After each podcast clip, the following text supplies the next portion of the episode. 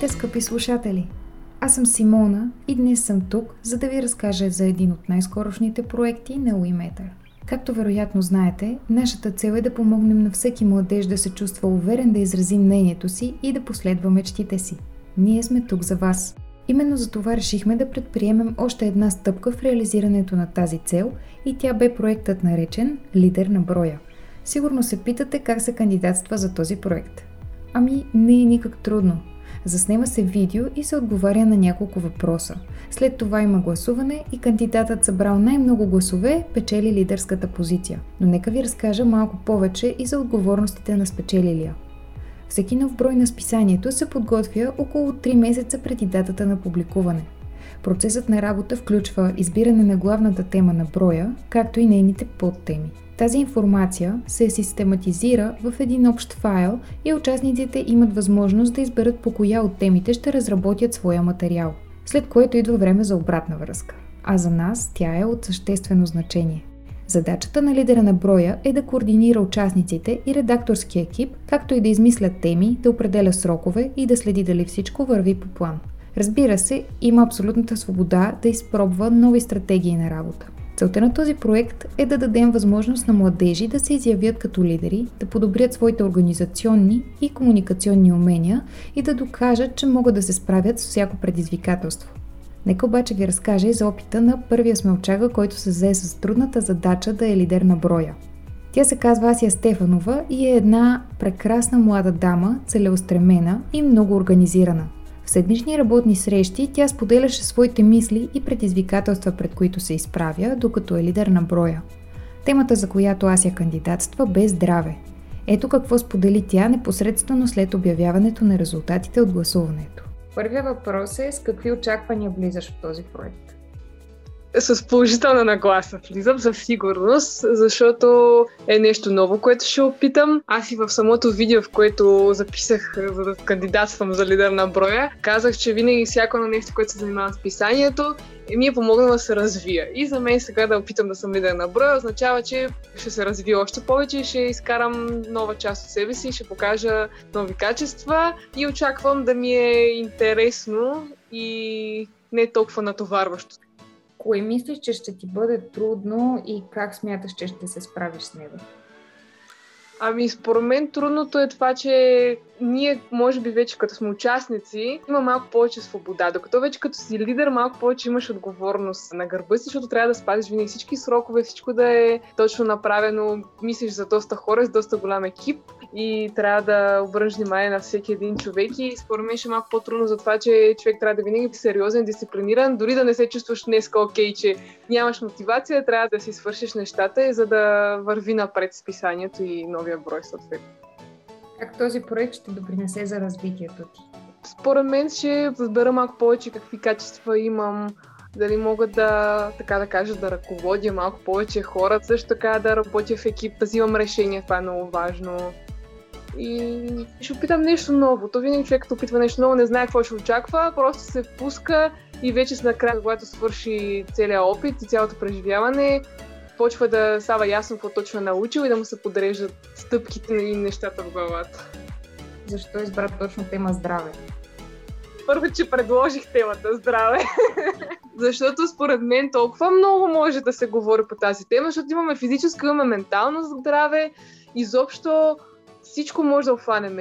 мотивация, взаимоотношения, личностно здраве, личностно развитие, грижа за себе си, здравословно хранене. Толкова много неща може да обхванем и просто се чувствам в сосните си води в този брой в тази тема, защото според мен не знам, аз просто много чета и се интересувам и когато се чета интересувам от нещо, предпочитам за него да се включа, отколкото за нещо, което няма да има толкова интересно и няма да ми идва енергия и желание отвътре да го правя. Като лидер, който сега се включва в броя в началото, какво е твоето послание? Да си излизам от комфортната зона, защото ако едно и също, никъде няма да се развием и да стигнем.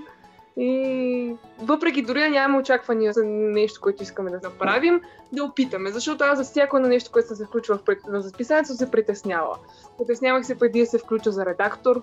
Мислех, че няма да се справя, чудех се поне около две седмици. Аз се чудех дали да ви пиша, да ви кажа, че искам да се включа.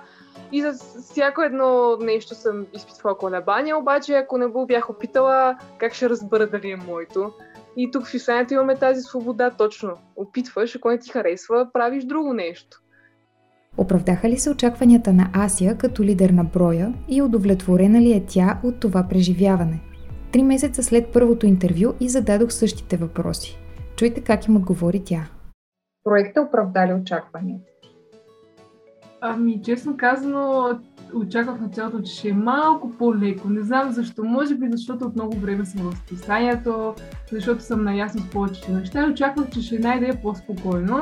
И в началото, да кажем, първите две седмици наистина беше спокойно, беше приятно да измислям темите, обаче след това, като дойдоха крайни срокове, като дойде това, че трябва да гониш всеки един, да го видиш какво става с текста му, за това, че се ръководи наистина доста голяма група от хора, че редакторите все пак трябва да се следи кой си минал текстовете, кой не. И вече това ми се стори малко по-трудно и всъщност нали, тук видях, че не е чак толкова лесно. Ти вече спомена какво те е затруднило, а как преодоля тези трудности? Какви бяха начини? Мисля, че основното, което се научих нали, да наброя е поставяне на някакви граници.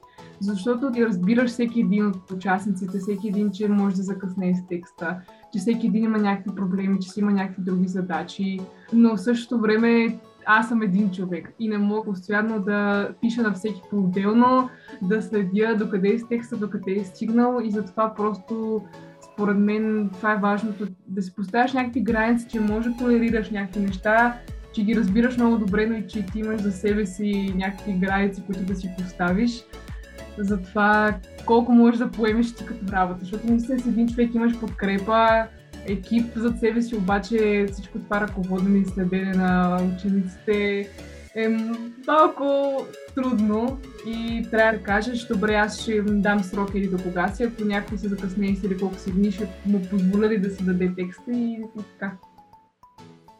А по какъв начин проектът допринесе за твоето развитие? Какво те обогати? Ами първо ще се повторя пак с това, че се научих на лични граници да си слагам също така за това, че да, ние си бяхме сложили някакви срокове, обаче всъщност, че в процеса на работа нещата се случват така, както трябва да се случат. Че е важно е да вървиш с работата и да си вършиш нещата както ги усещаш.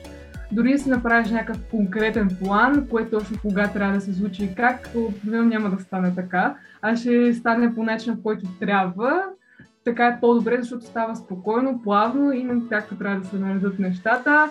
Друго, което се научих е малко повече увереност, може би, в себе си, защото хората се допитват до теб, говорят си, трябва да имаш контакт с всеки един от участниците в новия брой и съответно нали, тази увереност да си говоря с тях, да си разговаряме, да си създаваме контакти, и също да мога съм полезна да давам адекватни съвети, това, което е правилно в конкретната ситуация и това мога да кажа основно, иначе постоянно се сещам за неща, които съм научила, но това са най-основните неща. В началото ти доста се вълнуваше, че ще си лидер на броя за тема здраве, а сега след тези три месеца как се чувстваш? Доволна ли си, че изборът ти беше точно тази? Да, защото аз още в началото, като измислях темите, факта, че бях на тема здраве, ми даде този плюс, че беше много по-лесно и много повече удоволствие ми донесе това и беше много по-приятно, защото сега като чета текстовете, като ги финализираме, на мен ми е интересно да чета на тези теми и на човек като му е интересно нещо, му става повече удоволствие да го прави.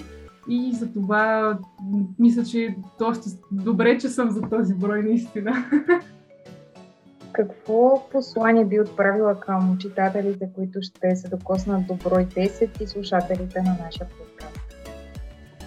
Ами, като цяло за това, че аз за пореден път се убеждавам, че от всеки човек може да научиш нещо и за пореден път се убеждавам за това, че някой няма примерно 20 годишен опит като лекар, не значи, че няма адекватно мнение по някаква тема за здравето. Аз с такъв интерес съм прочела статите на всеки един. Някои са интервюта, някои са писали собствените си идеи, много от тях са извадили различни източници са чели различни статии, после са систематизирали тази информация и поред мен много всички са се постарали. Точно това старание на всеки един млад човек, който иска да опита нови неща и с желание се включва в списанието, точно това се усеща и се вижда в текстовете. Според мен това ги прави по-интересни за четене и може да се научи много съществени неща от тях.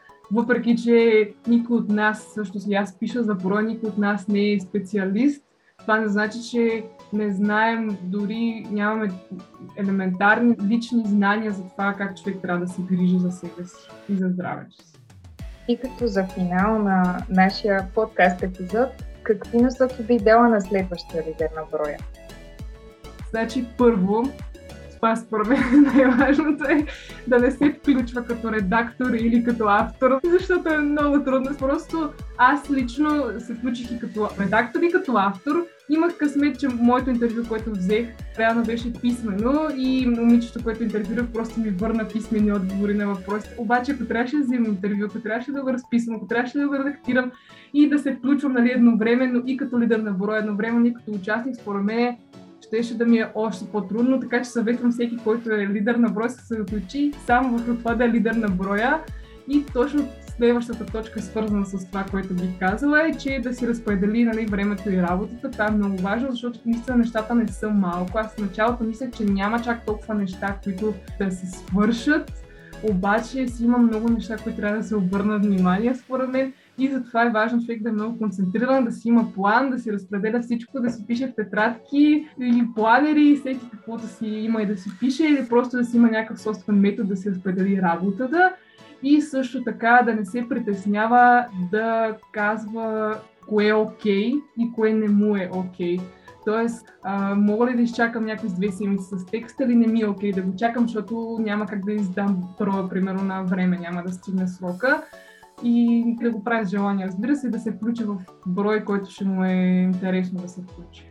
Макар да е стресиращо понякога, винаги е полезно да излизаме от зоната си на комфорт и да търсим нови предизвикателства, с които да се захванем.